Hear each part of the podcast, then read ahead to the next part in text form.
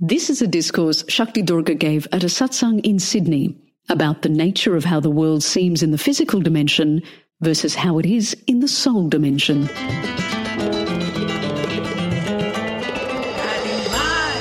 Hi everyone, it's Shakti Durga, and welcome to this episode of the Soul Talk podcast.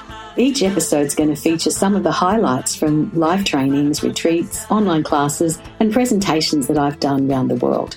If you find value in it, please text the link to the podcast to a friend or share it with your networks. I look forward to connecting with you soon. Namaste. If you think about the most stressful things that ever happened to people, what would you say they were?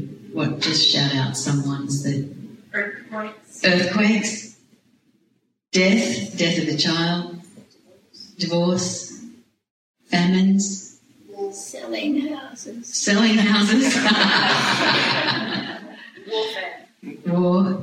Yeah.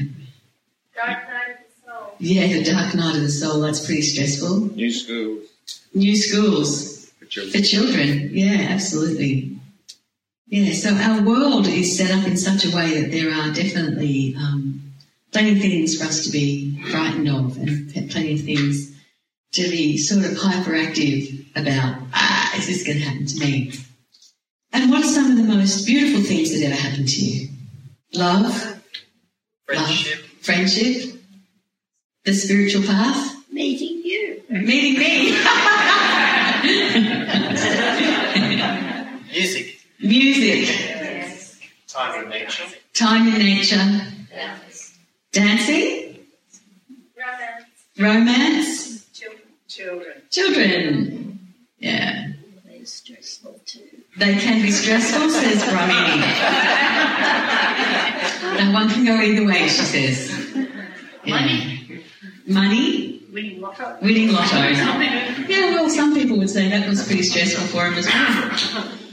Yeah. I read in one of those magazines, some ladies suing just about every media outlet in America because they want to publish her name. She doesn't want her name released. She's suing everyone. That'll, that'll take care of her lotto winnings, won't it? All those legal fees. Lawyers will think that's that's a good thing. oh dear.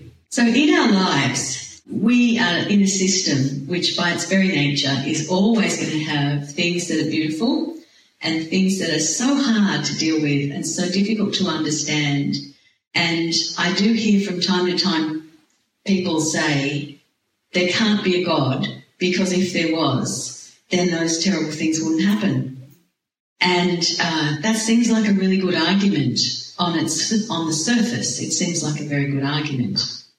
Having kicked around um, spiritual paths and teachers and gurus and rishis and people for the last God knows how long, um, it seems to me though that there's a few more things to consider rather than that which seems to be like an obvious no-brainer. And I've got to say, when I was a young person, I sort of thought along similar lines that there couldn't be this horror, this heinous kind of carry on in the world if there was really a God.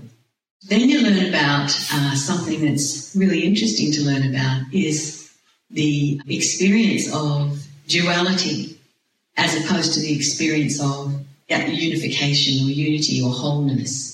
And so in the time that I've been practicing spiritually, there's been um, a lot of times where I've experienced, as you probably have too, the unity consciousness, the experience of bliss and joy and peace, uh, whereby everything else that might be going on in your life, it just is though it's not there. It, you feel so good and so, um, you know, fabulous, really. I don't know, there's not enough superlatives to really describe that feeling.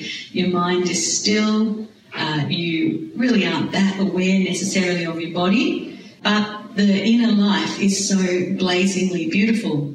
And then when you come out of that meditation and you come back into your world again, it's like, oh yeah, there's that issue I've got to deal with, and there's that issue that I've got to deal with.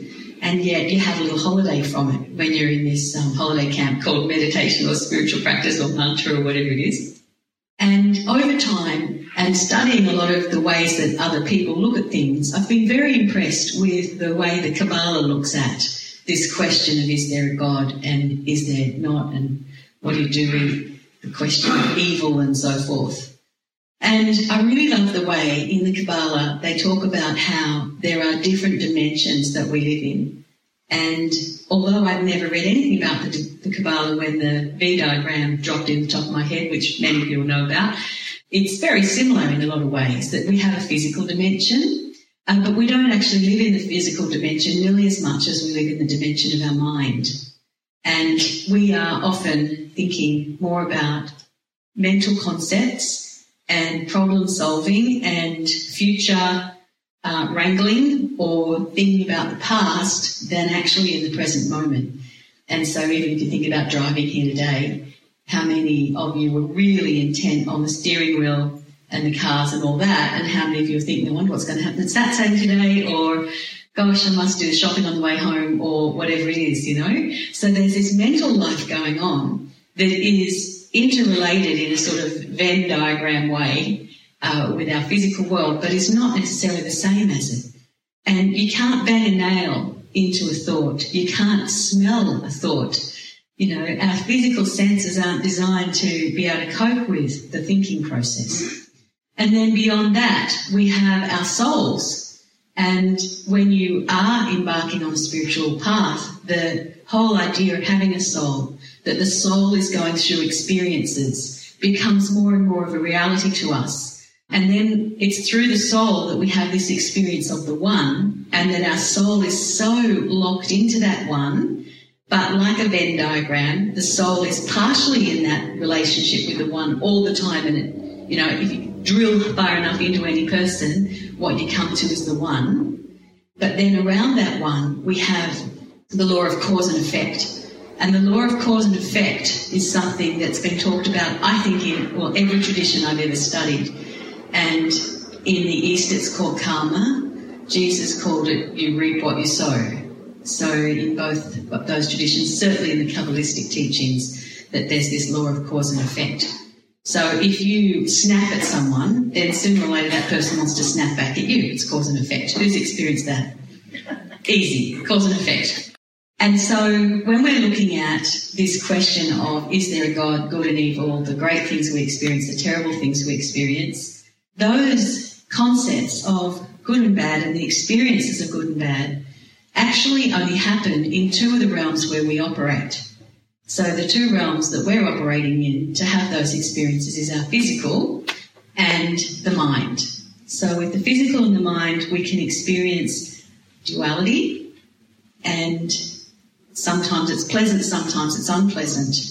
When we um, merge into the soul and the divine in that soul, then it's almost as though everything that is negative, or, or we call it negative, seems to fade and doesn't seem as real as it did when we were in it, in our physical.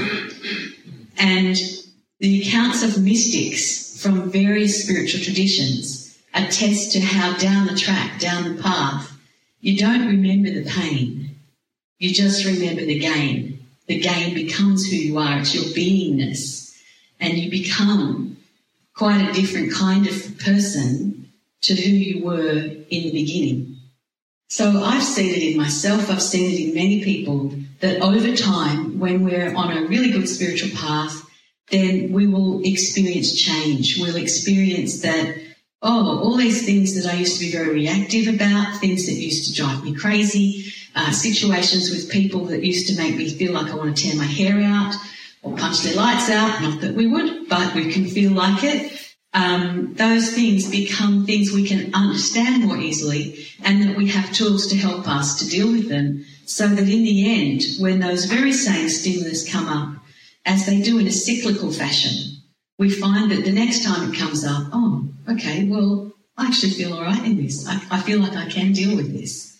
So that the same thing that caused such pain in the beginning now is just a curiosity. It's like, oh, there it is again but I don't feel the terror. I don't feel the stress. I don't feel the heart aching, uh, you know, need to blame someone, to strike out in some way, to lash out with my mind or my words. I'm actually pretty calm in the face of this situation because I've got experience in dealing with it now. So you then ask yourself, well, why did the divine chucked us out of that unity and put us into the duality of having a mind and having a physical body. And I think a good description of that comes from the story of Genesis, where Adam and Eve were in the soul dimension, having a gorgeous time in this endless garden, where everything just happened in accordance with a telepathic movement like waves on a beach. So in that telepathic movement of oneness, everything was like a choreographed dance and everything was beautiful all the time.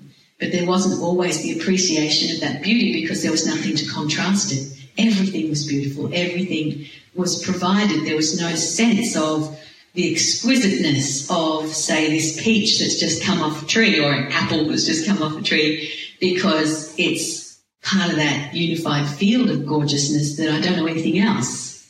And it's only when you divide creation and say, well, half the time it's going to be gorgeous and half the time it isn't, that you can learn um, to have an appreciation of the good stuff. You can feel the difference. You can actually have a sense felt experience of what it means to experience bliss, to experience joy, because you've had an experience of what it's like to not have that.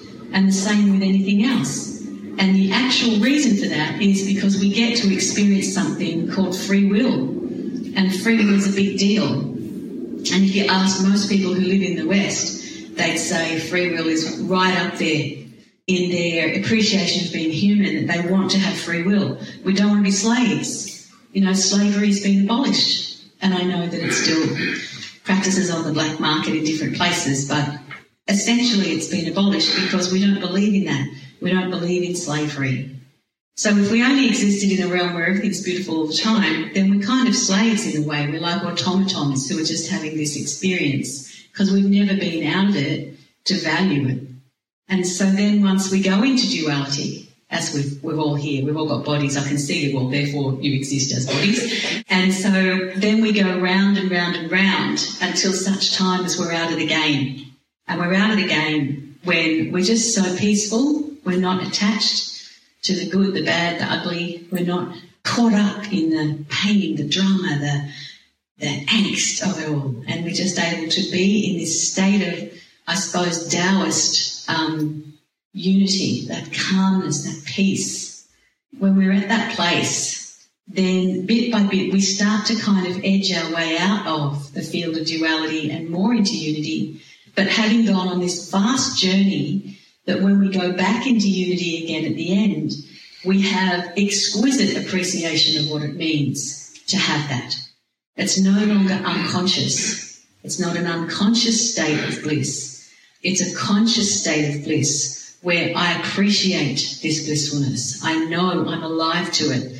I can say thank you for it every day. I can feel in my heart that I want other people to feel like this. I'd like to share this feeling. I'd like other people to have this illumination and to have these tools for dealing with their, their shit, basically. You know, I just like, like the world to, to know that this cycle exists and that that's why we're here. And so we wake up to these things. And that's why we come to satsang. That's why people go to church. That's why they visit Buddhist temples. It's, um, it's why we try and be the best human being we can be in spite of it all.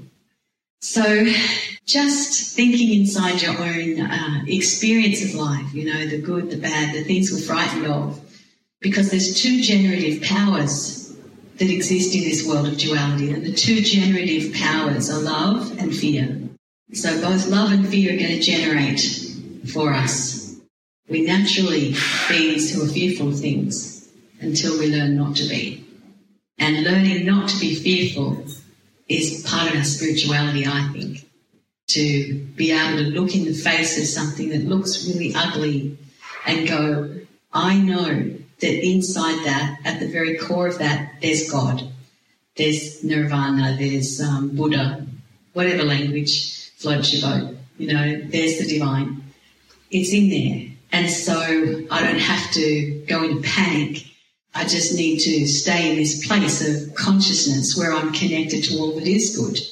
And you might say, yeah, yeah, and how do you do that? Well, you practice. You practice. And once you decide that this is something you'd like to do, you'll have the whole universe helping you and giving you classroom examples in which you can uh, really learn and really grow.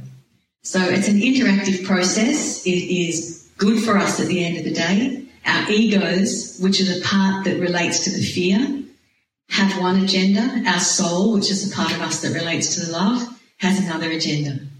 And I don't think you get rid of fear by fearing it. So fearing our ego is not the way forward. Love it. Love it. And let it become the refined, amazing, beautiful chariot that will carry you through this life and into the vast life of the oneness. Thanks for joining me on this episode of Soul Talk. I hope the podcast has served you in creating a happier and more abundant life. If you've enjoyed the podcast, don't forget to subscribe, rate, and leave a review on your favourite podcast app. If you'd like to connect with me, head over to shaktidurga.com.